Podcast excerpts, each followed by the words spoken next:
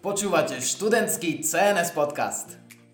Tak možno mnohí ľudia aj tu na Slovensku si povedia, povedali, alebo ešte aj stále hovoria, mm, mňa sa to netýka, mm, mňa sa to netýka, ale veď predsa to nie je problém, ktorý vznikol včera. A množstvo miest um, by úplne vymizlo z povrchu zemského, napríklad by neexistoval Bangkok, Benátky, Londýn, Holandsko, neexistoval by americký štát Florida. Na výrobu jedného hamburgera je spotrebovaných 2498 litrov vody.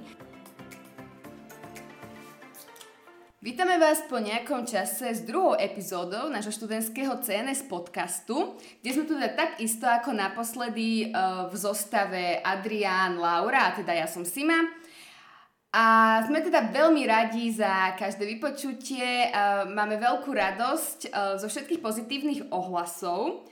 A naposledy sme riešili problematiku rodovej nerovnosti. A dnes to bude taktiež téma, ktorá je veľmi aktuálna, ktorá sa nás všetkých uh, dotýka možno viac, ako si vôbec dokážeme uvedomiť. Téma sa dotýka naozaj nás všetkých a v skutku naberá na sile v rôznych častiach sveta. Diskutuje sa o nej v parlamentoch, na univerzitách, v centrálach korporácií a preto sa o nej dneska budeme rozprávať aj my. Áno, a ja už konečne prezradím, čo to je za tému a o čom sa vlastne budeme rozprávať.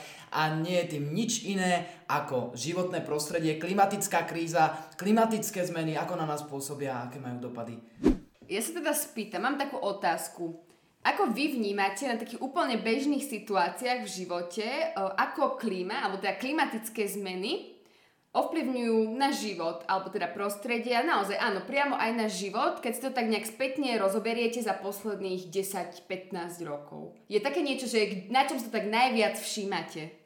Ja to vidím v teplotných rozdieloch, ktoré sa naozaj menia zo dňa na deň a minule som si presne všimla, že sme mali niečo pod 0 e, stupňov a na druhý deň bolo, dobre nie, že na druhý 20, deň, 20 ale možno o týždeň na to bolo fakt, že 18 stupňov.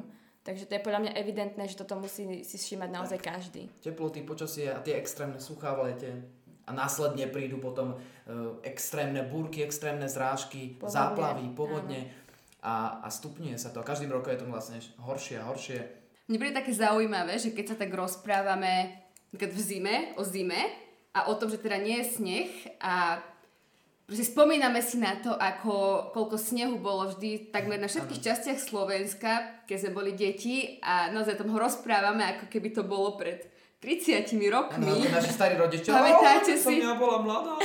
No, takže áno. A ono to naozaj bolo, že 10 tak, rokov tak. dozadu. Ono ja to je na jednu stranu, pamätám. teraz to hovoríme, hej, s takým, dajme tomu, humorom, mm. ale, ale to, to je strašné. No ja mám toho snehu tak či tak deficit, ja som s dolňakou, takže mne to veľmi chýba. A každým Ten rokom sneh? jeho menej, sneh mi chýba. Mm. každým rokom jeho menej a menej. Presne tak. Aby sme prešli od nejakých o, subjektívnych postrehov, tak prejdeme aj k nejakým faktom, aby sme sa od niečoho mohli odraziť. A čo je zaujímavé podľa mňa, tak z medzivládneho panelu pre zmenu klímy vedci um, stanovili akési úrovne oteplovania Zeme, pričom um, aby sa svet vyhol katastrofickým následkom, ktoré ohrozia fungovanie životne dôležitých druhov, medzi ktoré samozrejme patrí aj ľudský druh ako taký, je potrebné urobiť všetko preto, aby sme oteplenie udržali pod hranicou 1,5 stupňa Celzia, pričom hrozí, že to naozaj bude o mnoho vyššie v rozmedzi až 3 až 4 stupňov. V súčasnosti sme však na trajektórii, podľa ktorej sa planéta oteplí pravdepodobne o tie 3 až 4 stupne, ktoré sú naozaj veľmi, veľmi extrémne a drastické pre planetu. A najväčšie oteplenie sme od začiatku merania zaznamenali práve za posledných 35 rokov. Áno, ako som spomenula to štvorstupňové globálne oteplenie, tak to by malo za následok na Slovensku to, že priemerná ročná teplota by sa zvýšila o 5 až 6 stupňov, čo by malo vlastne naozaj drastický vplyv na prírodu, produkciu potravín, ohrozia sa zdroje pitnej vody a takisto sa aj zdecimuje zdravie obyvateľstva. v praxi by to vlastne znamenalo aj to, že už by neboli 4 ročné obdobia, ale len dve, čiže dlhé horúce leto a mierna daždivá zima. No určite treba ešte pripomenúť, že je to v prvom rade globálny problém ľudstva. To znamená, že globálny musí sa do toho zapojiť každá krajina a každý jednotlivec a musíme nájsť spoločné globálne riešenie na takúto krízu. možno mnohí ľudia, aj, aj na Slovensku mnohí ľudia, keďže o chvíľku budeme sa venovať najmä Slovensku, tak možno mnohí ľudia aj tu na Slovensku si povedia, povedali alebo ešte aj stále hovoria, mm, mňa sa to netýka, mm, mňa sa to netýka, ale veď predsa to nie je problém, ktorý vznikol včera, ktorý vznikol pred desiatimi rokmi. Tento problém a táto kríza počala už odkedy vlastne človek sa vyskytol na tejto zemi. Samozrejme, pokiaľ žil ešte v určitej nejakej symbióze s tou prírodou. A bolo to pre tú prírodu priateľné v poriadku, ale už s postupným rozvojom priemyslu, dopravy a tak ďalej, tak samozrejme sa to zhoršovalo. A práve preto je to, sa to týka každého. Nemôže niekto povedať, predsa mňa sa to netýka. Nie. Áno, áno, určite sa jedná o globálny problém, ktorý je potrebné riešiť spoločne, ale aj tie konkrétne štáty si musia uvedomiť, že oni musia spraviť maximum v rámci toho svojho štátu, v rámci tých svojich inštitúcií, úradov a podobne, aby jednoducho uh, začali od seba, potom spolupracovali s ďalšími a rozbehli ten spoločný projekt. Viac sa rozpráva skôr o teda problémoch, ktoré sú spôsobené klimatickými zmenami v štátoch, ktoré sú vzdialené od Slovenska kilometre a kilometre, či už to boli napríklad požiare v Austrálii alebo roztápanie ľadovcov. Áno, aj k tomuto sa vrátime a povieme si aj, ako toto nás ovplyvňuje, čo je teda neuvedomí si človek nejaký ten mhm. vplyv, možno tak hneď. Ale teda badateľné rozdiely sú aj na Slovensku. Aj na Slovensku máme evidentné príklady na to, ako klimatická kríza pôsobí aj na naše prostredie a na naše územie. Ako príklad by som uviedla Rodošovce, je to dedinka, v ktorej vlastne väčšina obyvateľstva nie sú napojení na vodárne, ale práve že čerpajú vodu zo studní. A už toto leto tam zaznamenali výrazný deficit pitnej vody, čiže naozaj obyvateľia mali s tým problém, že nemali dostatok tej, tej, tej zásobárne tej vody. Áno, áno, a to si predstavme, že Slovensko patrí medzi krajiny, ktoré, majú, ktoré disponujú najväčším bohatstvom podzemnej vody. Mm-hmm. Takže a už my začíname mať problémy s tým e, v horúcich letách, tak e, aké s tým majú problémy. A nemusíme ísť vôbec do Afriky, viete, stačí ísť e, sem do Talianska a, a No, je vidíme, vyspelé krajiny majú Ríme, problémy aké majú v lete problémy s vodou. S pitnou vodou. Je, sú tam obmedzení, proste môžu len určité časy používať vodu, alebo teda Áno, keď si už mhm. spomenul napríklad tú, tú podzemnú vodu, tak eh, čo sa týka na Slovensku, tak za posledných 50 rokov klesli hladiny podzemných vod na Slovensku od 10 až 50 cm, mm. čo je naozaj aj podľa odborníkov naozaj veľmi veľa. A ak to bude takýmto tempom pokračovať aj ďalej, tak odborníci sa zhodli a predpovedajú, že okolo roku 2080 uh, eh, môžu využiteľné vodné zdroje klesnúť až o 30 až 50 ja poviem ešte jednu takú zaujímavosť, eh, že podľa ekologa Pavla Literu sa z krajiny vytrácajú úplne bežné, typické a ikonické druhy chrobákov či vtákov, ako príklad eh, vlastne uvedol lastovičky, ktorých počet klesol na Slovensku za posledných 10 rokov až o polovicu a podľa neho sa krajina nemení len na vyprahnutejšiu, suchšiu, ale vytrácajú sa z nej aj naozaj rozmanité formy života. Áno, tak eh, krajina sa bude meniť a aj Slovensko sa bude meniť a nielen, že bude, ale ono sa už aj mení. Veď keď si predstavíme, uh, tak uh, vlastne tie najvhodnejšie, to najvhodnejšie klimatické pásmo pre pestovanie uh, ovocia a zeleniny bolo vždy na južnom Slovensku, južné Slovensko. Ale už vidíme posledné roky, že sa to posúva smerom vyššie aj u nás na Slovensku a naozaj už tie úplne najjužnejšie okresy a najjužnejšie vlastne časti Slovenska nie sú až tak vhodné na pestovanie niektorých druhov mm-hmm. ovocia a zeleniny a posúva sa to naozaj vyššie. Takže vidíme to, vidíme to každým rokom. A ešte by som dodala, že koncom júla 2019 bolo suchom zasiahnutých až 90% e, územia Slovenska.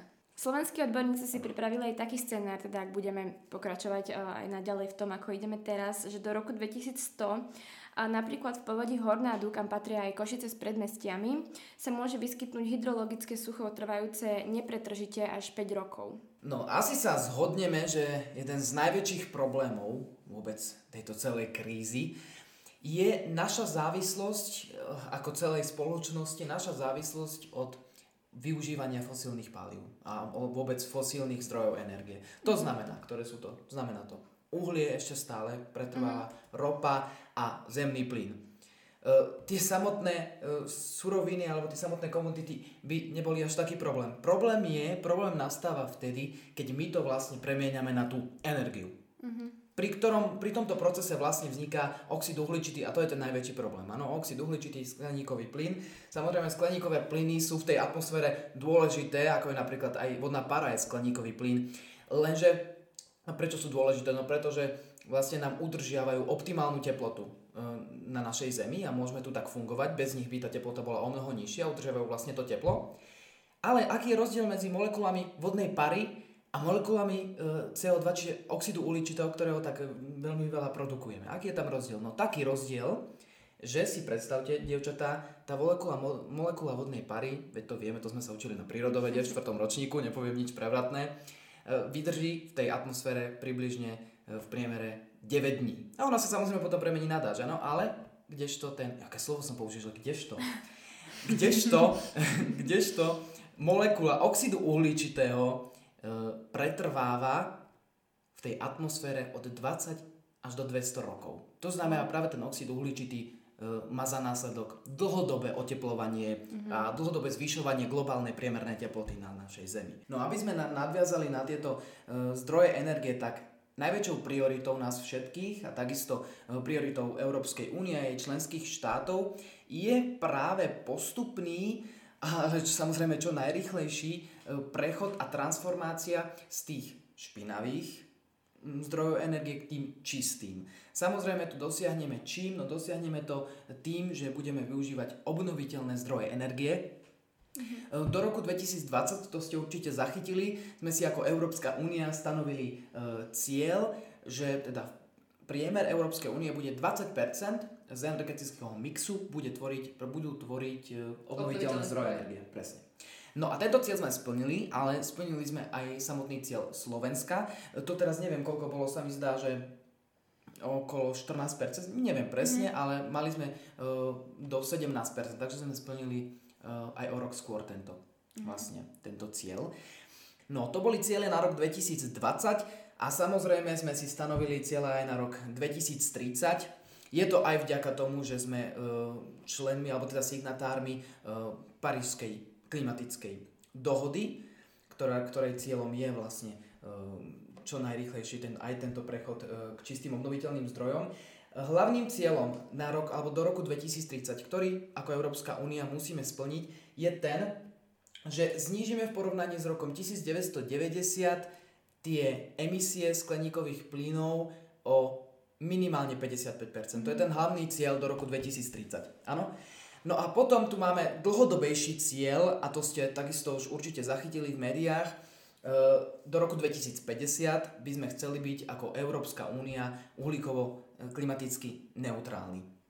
Takže dúfajme, že sa, že sa nám to podarí. Presne tak, ako si povedal, Slovensko sa zaviazalo byť uhlíkovo neutrálnou krajinou do roku 2050. Um, to však ale neznamená, že nebudeme produkovať žiadne emisie CO2, ale práve naopak, že ich vyprodukujeme len toľko, koľko dokážeme kompenzovať a koľko dokáže krajina sama absorbovať. Čo sa týka aj napríklad našej prezidentky, tá, tak, eh, tak tá eh, predstavila plán uhlíkovo neutrálnej prezidentskej kancelárie, pričom jej ambíciou je, aby prezidentská kancelária bola prvým neutrálnym úradom, ktorý by ukázal cestu aj ďalším inštitúciám. A tento cieľ by eh, prezidentská kancelária mala podľa výpočtov docieliť v roku 2030. Ich konkrétne opatrenia, ktoré prezidentka vyhlásila ešte minulý rok, patrí napríklad prechod na elektromobilitu, takisto pri štátnych návštevách a významných podujatiach sa bude podávať jedlo výlučne z lokálnych potravín vyrobených na Slovensku a takisto dary, ktoré budú určené prezidentom z iných štátov alebo iným hosťom, budú mhm. splňať environmentálne kritéria. Napríklad, neviem, či ste zachytili, aj pápežovi vlastne prezidentka darovala náš med, ktorý bol vyrobený v záhrade prezidentskej kancelárie. No a samozrejme prezidentský palác sa snaží dôsledne triediť odba- odpad a zvýšenie energetickej efektivity budov v správe kancelárie prezidenta Slovenskej republiky, napríklad inštaláciou fotovoltanických panelov na budovy v správe. Áno, áno, presne, aj steny, aj, aj podobne.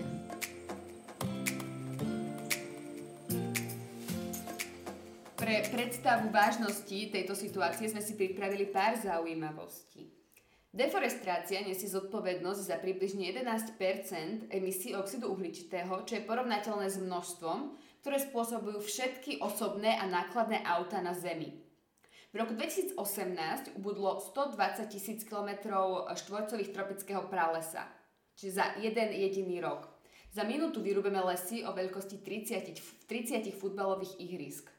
Ja som takisto našla takýto podobný údaj.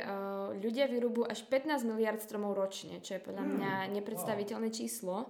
Vedela som, že rúbeme strašne veľa stromov, ale toto je naozaj, že veľmi, veľmi, veľmi veľa. Čo sa týka e, biodiverzity tak, e, a divokej zvery, ktorá ešte zostala na tejto planete, tak populácia divej zvery za posledných 40 rokov klesla až o 60% a stále viac a viac väčšie množstvo živočíšnych druhov je ohrozených. Samozrejme to, že prírodné katastrofy sa vyskytujú častejšie a častejšie a sú ničivejšie, je asi nám všetkým jasné, ale človek je priamo či nepriamo zodpovedný za dve tretiny um, týchto extrémnych prejavov počasia. A čo sa týka ľadovcov, ktoré sme už tak uh, túto problematiku trošku načrtli, tak môžem povedať, že Roztápanie ľadovcov a zvyšovanie hladiny oceánov um, je jeden z najvýraznejších ukazovateľov vážnosti klimatických zmien.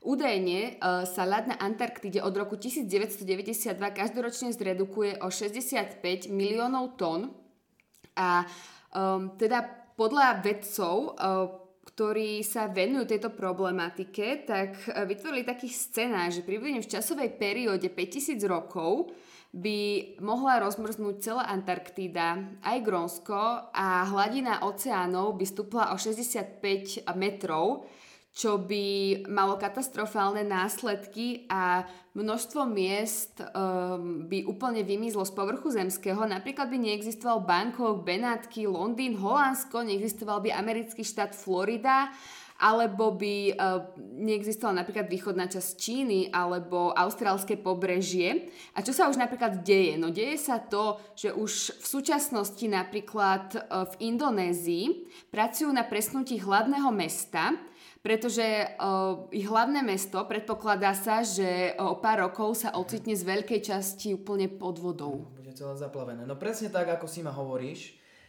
hladiny oceánov stúpajú, ale nielenže stúpajú, ale mení sa celková, vlastne celkové zloženie toho oceánu, to znamená sú, sú teplejšie, čím ďalej tým teplejšie a kyslejšie.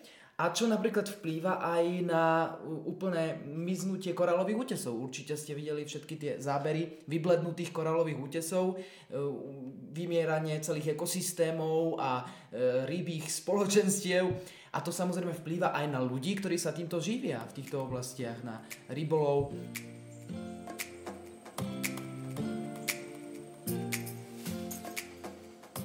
Napriek tomuto všetkému, čo sme práve povedali, existujú jednotlivci, skupiny, politickí predstavitelia, ktorí spochybňujú klimatické zmeny a teda klimatickú krízu. Áno, sú, sú takí ľudia, ono, vždy sa nájdú ľudia, ktorí spochybňujú, ktorí spochybňujú všetko, či už je to tvar zeme, alebo e, je to, sú to iné veci. Čo je však možno také zaražajúcejšie a nebezpečnejšie je, keď sa to deje na takých postoch, alebo robia to ľudia, ako je napríklad e, prezident Spojených štátov amerických. No nie? No Áno. Pamätáme si, neviem, rok 2017 to sa mi zdá bol. Pamätáme si. Pamätáme si, to sme ešte, teda to sme tu už boli. A, a keď Donald Trump teda odstúpil od parížskej klimatickej dohody, čo malo výrazný dopad na našu klímu. Predsa keď, keď e, odstúpi taká krajina, ako sú Spojené štáty, čo znamená jeden z najväčších znečisťovateľov našej zeme, tak to má výrazný dopad na, e, na našu klímu. Veď Parížská klimatická dohoda je jediná a vlastne prvá globálna dohoda, ktorá zapája všetky štáty, aby sme hľadali teda spoločné riešenie. Takže, no, ale našťastie potom prišiel Biden, ktorý hneď po inaugurácii sa k tejto uh, dohode opätovne hneď vrátil. Veru, no niekedy je až e, pre nás možno nepochopiteľné, že naozaj vysokí politici, ktorých berieme, že sú vzdelaní a že jednoducho vedia, o čo sa okolo nich deje a majú ako taký prehľad nielen o aktuálnom dianí, ale aj o tých faktoch, ktoré sa proste riešia a všade diskutujú. A faktom je, že jednoducho takéto protitvrdenia, a ktoré bojujú vyslovene za to, že jednoducho táto klimatická kríza buď, že vôbec neexistuje, alebo existuje v nejakých malých uh, akože rozsahoch, rozmedzi, neviem ako to správne povedať, tak um, takéto organizácie a zastúpenia existujú napríklad aj v britskej uh, sfére. Uh, jedná sa o zastúpenie dosť početných uh, politických predstaviteľov z hornej snemovne parlamentu z radou britských konzervatívcov a takýmto spôsobom si názory ľudí popierajúcich klimatické zmeny môžu naozaj že po celom svete raziť cestu až do tej vrcholovej politiky. A napríklad by som spomenula aj v Rakúsku stranu, ktorá existenciu vytrvalo a pravidelne spochybňuje takéto klimatickej krízy. No a napríklad organizácia EIKE predstavuje platformu ľudí, ktorí odmietajú tvrdenie o tom, že za zmenami klímy stojí človek. Čiže oni netvrdia, že tá klíma neexistuje, ale jednoducho, že za to ten človek a ten jeho spôsob života nemôže. Uh, najvyššie... Tvrdia, no. že je to nejaký prirodzený, prirodzený... Áno, no, áno. A dokonca na ich webovej stránke je to zhrnuté ako podfúk voči obyvateľstvu. A Takisto je to vlastne AK jedným z centrálnych aktérov popierajúcich existenciu klimatických zmien v Nemecku a každoročne dokonca usporadovajú konferenciu, na ktorej sa táto scéna stretáva a reprezentuje tieto názory. Jeden z popredných predstaviteľov tejto organizácie uh, dokonca, neviem, či to myslel vážne alebo nie, ale naozaj povedal takýto výrok, že on nepopiera to, že klíma sa nemení alebo že tá klimatická kríza jednoducho mhm. neexistuje, ale uh, že on má naopak z toho radosť, pretože to znamená nižšie výdavky za kúrenie.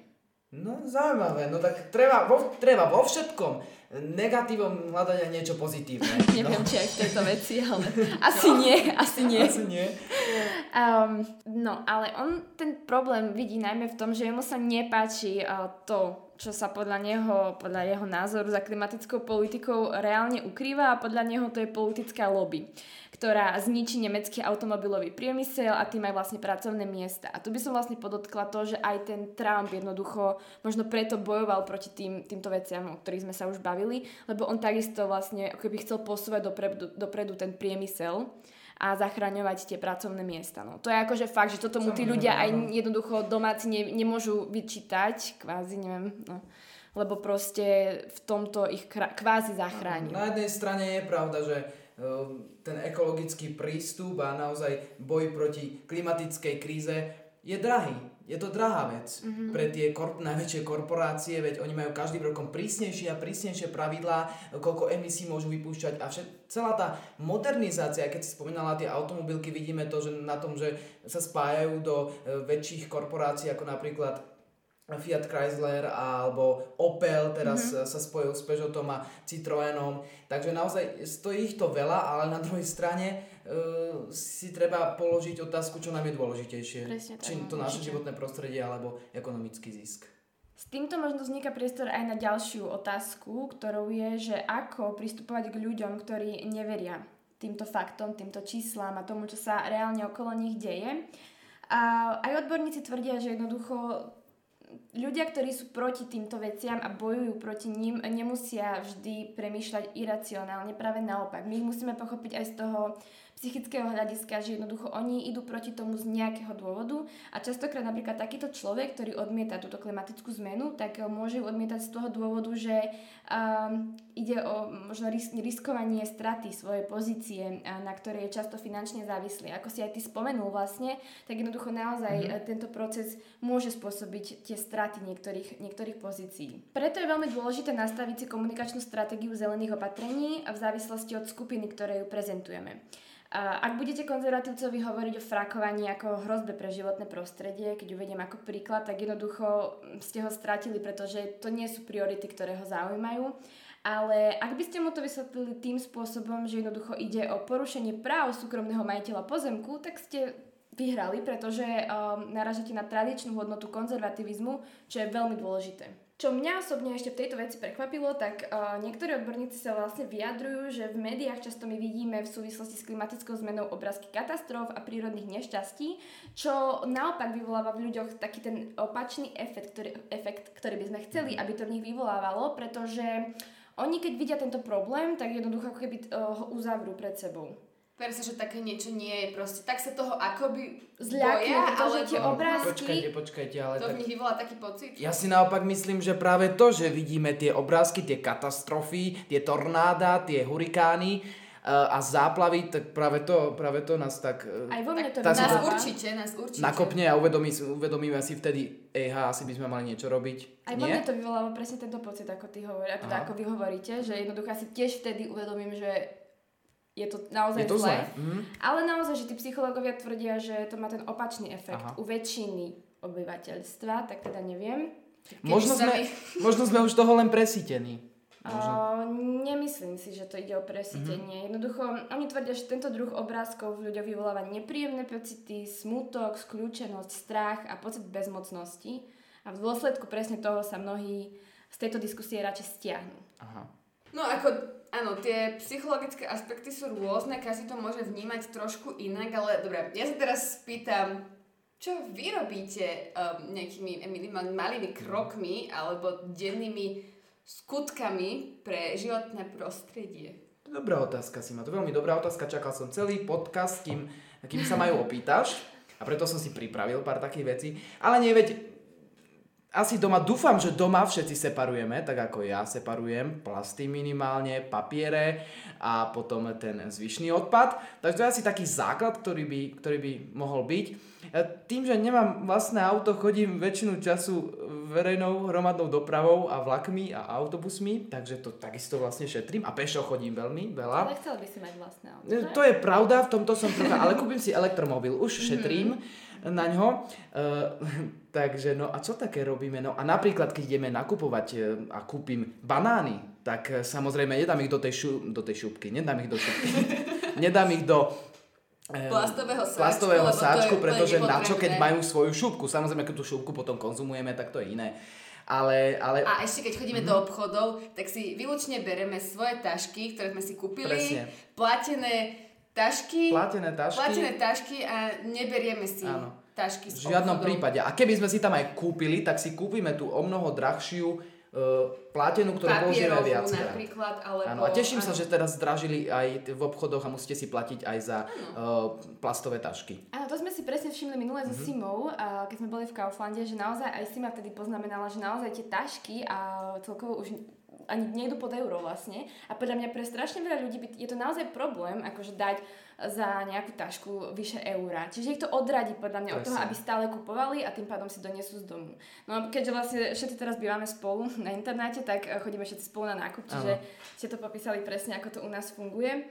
Za jeden taký svoj hriech, čo ešte naozaj považujem a fakt, že sa za to hambím, je to, že tu na intraku strašne veľa plastových fliaž akože použijem, lebo ja naozaj mne nechutí tá voda tu na čo ide z vodovodu. No tak, a inak to povedalo, Um, ale to povedalo veľmi veľa ľudí, ale dobre, snažím sa to nejak obmedziť alebo čo si, ale doma to je zase iné, hej, tam, tam naozaj, že sami si robíme aj sodu a všetko, že tam tá um, spotreba plastových fľaž je, by som povedala, že až nulová, lebo fakt, že tam my, my tieto veci, mm, ale tu je to, tu je to fakt, že zle. no. No na, na toto máme my svoj názor, Áno. že si máme tu všetci pijeme túto to dobrú mrzí, to vodu a žijeme a chutí veľmi dobre, Mne teda veľmi mne chutí. chutí. Ale dobre, áno, PET fľaše a plasty celkovo No. obrovský problém. Ale chcem povedať, to určite ste zachytili, že a konečne teda sa u nás bude zavádzať systém uh, vratných PET, PET fľaš.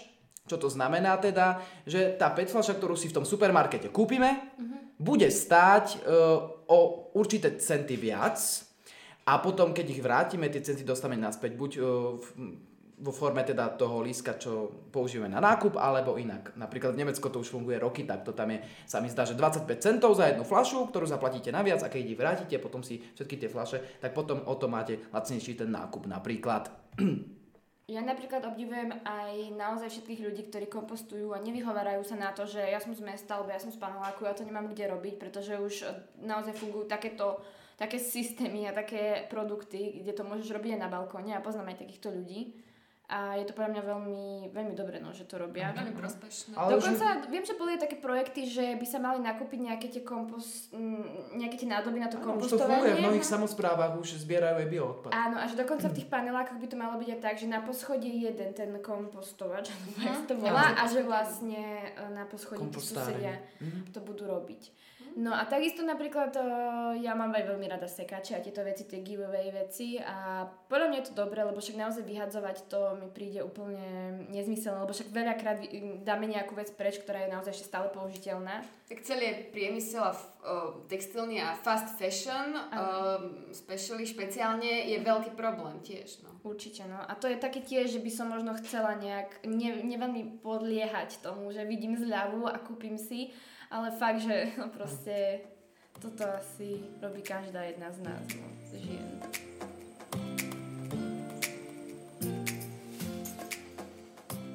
No ja napríklad som celoživotným vegetariánom, teda konkrétne to bude nejakých 17-18 rokov, čo nekonzumujem meso vôbec Akože samozrejme, ako malé dieťa som neodmietala jesť meso z nejakého etického alebo ekologického dôvodu, no celý život mi malička bolo nejakým spôsobom proti srdci konzumovať meso, no to je jedno, ale každopádne vždy som to vedela nejakým spôsobom plnohodnotne nahradiť a z mojej osobnej skúsenosti môžem povedať, že Nikdy som nemala žiadne zdravotné problémy kvôli tomu, že som napríklad nejedla meso a tým apelujem na tie všetky stereotypy, ktoré sú nám od malička vtlkané do hlavy, že musíš jesť meso, lebo aby si bol zdravý a veľký, silný, silný a veľký a, a že proste potrebuje, každý potrebuje jesť 7 krát do týždňa meso. Áno.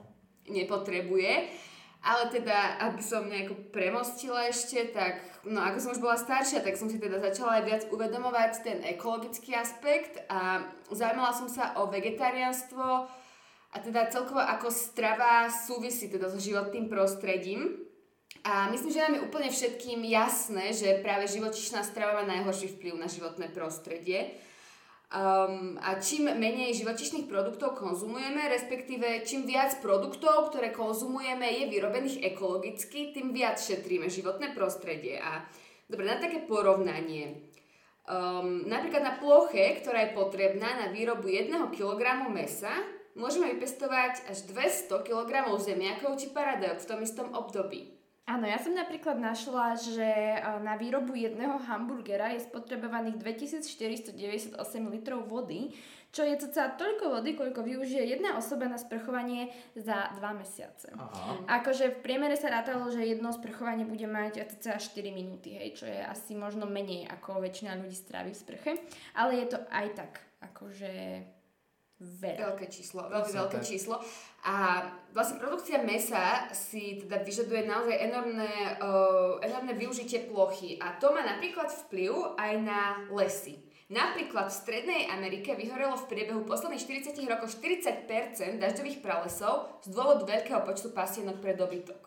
Áno, ale zase na druhej strane samozrejme neznamená to, že e, teraz musíme byť všetci vegetariáni, ale neznamená to ani to, že potrebujeme 7 krát, ako si si ma spomínala, 7 krát do týždňa meso. Áno, presne. Ja samozrejme tiež si ľúbim dať e, z času na čas nejaký jasne, ten steak, ale, ale no, nepotrebujem to mňa... mať každý deň. Mne úplne raz za týždeň stačí, keď si dám to mesko. Je toľko, toľko náhrada, toľko rastlinnej potravy a toľko vecí, čo môžeme jesť a čo naozaj dobre chutí, že to meso je len taký Áno, zase, zase niekto, niekomu sa vyslovene žiada to Áno. meso niekedy a ja mám obdobia, kedy týždeň je meso a potom zrazu si dám.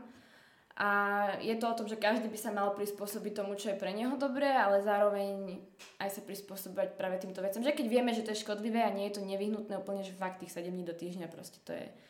Áno, my už, už sme potom sa dostali do takého stavu, kedy nemôžeme hľadiť iba na seba. Je veľa možností, ako môžeme teda aj prostredníctvom stravy znižiť našu záťaž na životné prostredie a ešte taká zaujímavosť, no zaujímavosť, čo sa týka teda živočíšnej stravy a oxidu uhličitého. Tak teda um, v Amerike sa uskutočňoval minulý uh, rok jedna taká štúdia sa uskutočňovala, ktorá skúmala práve klimatickú zmenu a vyplynulo z nej napríklad aj to, že až 26% emisí, ktoré vypúšťame do prostredia, pochádza z jedla a z toho až 58% emisí tvorí e, výroba a spracovanie mesa, teda najväčší podiel na to má práve hovedzie a telacie meso. Ja som sa stretla aj s tým, že veľmi veľa ľudí sa odvoláva aj na, na to, že oni by aj začali nejak ekologickejšie viacej žiť, ale oni v skutočnosti nevedia ako na to, alebo nemajú, nevedia sa akože dozvedieť, čo by presne mali robiť. Tak um, ja som vlastne našla, hneď ak som dala do Google vyhľadávanie, čo robiť proti klimatickej kríze, tak Európska komisia má na svojej stránke typy a rady, ako chrániť životné prostredie. Ak chceme začať od seba, je to normálne v Slovenčine, takže každý tomu bude rozumieť. Nájdete tam všetky smery od energetiky cez dopravu, obnovu bývania, odpadu samozrejme, až po výrobky a služby s energetickou značkou. Čiže ak niekto by aj chcel, ale nevie, je to určite fajn prvý krok, ktorý mhm. môže človek urobiť a dozvedieť sa viac po prečítaní, zvážiť svoje možnosti a aspoň niečo z toho si vybrať. Ako príklady na tej stránke um, môžete nájsť rôzne veci, napríklad šetrenie energie, šetrenie papiera, veľmi veľa vecí tam bolo, ktoré sme aj my spomenuli v rámci napríklad toho nakupovania, čiže tie vlastné platené tašky a podobne. A takisto aj nahradzovanie produktov za ekologickejšie, čiže napríklad plastové zubné kevky nahradiť bambusovými. Presne, a k tomuto by som ešte povedal, čo vnímam ako veľmi pozitívne, že od roku 2019 to teda vieme, že ehm, Európska únia vyslovene zakázala takéto jednorázové plastové ehm, produkty, ktoré majú určitú alternatívu, či už drevenú, bambusovú mm-hmm. alebo z inej ekologickejšej, ekologickejšieho materiálu. No takže toto boli všetko príklady a možnosti, ako môže pomôcť jednotlivec a každý z nás, našej planéte. A máme tu teraz takisto samozrejme aj návrhy a príklady, inšpirácie, ako môžeme pomôcť e, celá spoločnosť. Spoločne. Áno, ako spoločnosť, e, tak jeden z príkladov je, že vlastne musíme spomaliť tempo rastu globálnej populácie. Odhaduje sa, že do roku 2100 by nás bolo až 11 miliard, čo je veľmi veľa. Aby sme spomalili uh, toto tempo, tak musíme vymaniť ľudí z chudoby. To je ďalší vlastne príklad toho, že všetko so všetkým sa prepája a musíme zlepšiť globálny prístup k zdravotnej starostlivosti a umožniť deťom, teda najmä dievčatám, aby zostali v škole čo najdlhšie. Mhm.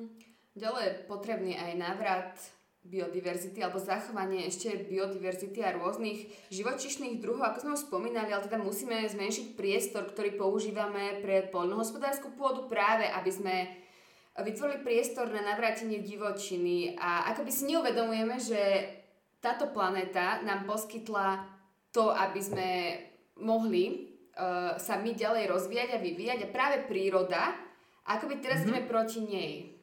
No faktom ano. je, že áno, problém je obrovský, ale už máme tie vedomosti a zručnosti na jeho zostavenie a zvrátenie. A jednoducho musíme znovu preskúmať ten náš vzťah k prírode, ako si aj ty povedala, a pracovať s ňou namiesto proti nej, aby sme našej planete vrátili túto zašlú slávu. Všetky tieto kroky, ktoré sme spomínali, ktoré sú teda potrebné um, na navrátenie akéhosi zelenšieho života, sú typy a rady, postrehy a odborné názory Davida Attenborough. Ďalej by som ešte chcela povedať, že teda všetky veci, ktoré boli v tomto podcaste prezentované ako fakty, všetky čísla a údaje e, boli teda z relevant, čerpali sme ich z relevantných zdrojov a taktiež všetky názory, ktoré tu boli spomenuté ako naše názory sú iba naše osobné názory a skúsenosti. Tak, no dobre dievčatá, ja si myslím, že je čas to pre dnes ukončiť. Veľmi pekne ďakujeme, že ste nás počúvali. No a čo vám povieme, separujte, neplýtvajte plastami a tešíme sa na vás na budúce.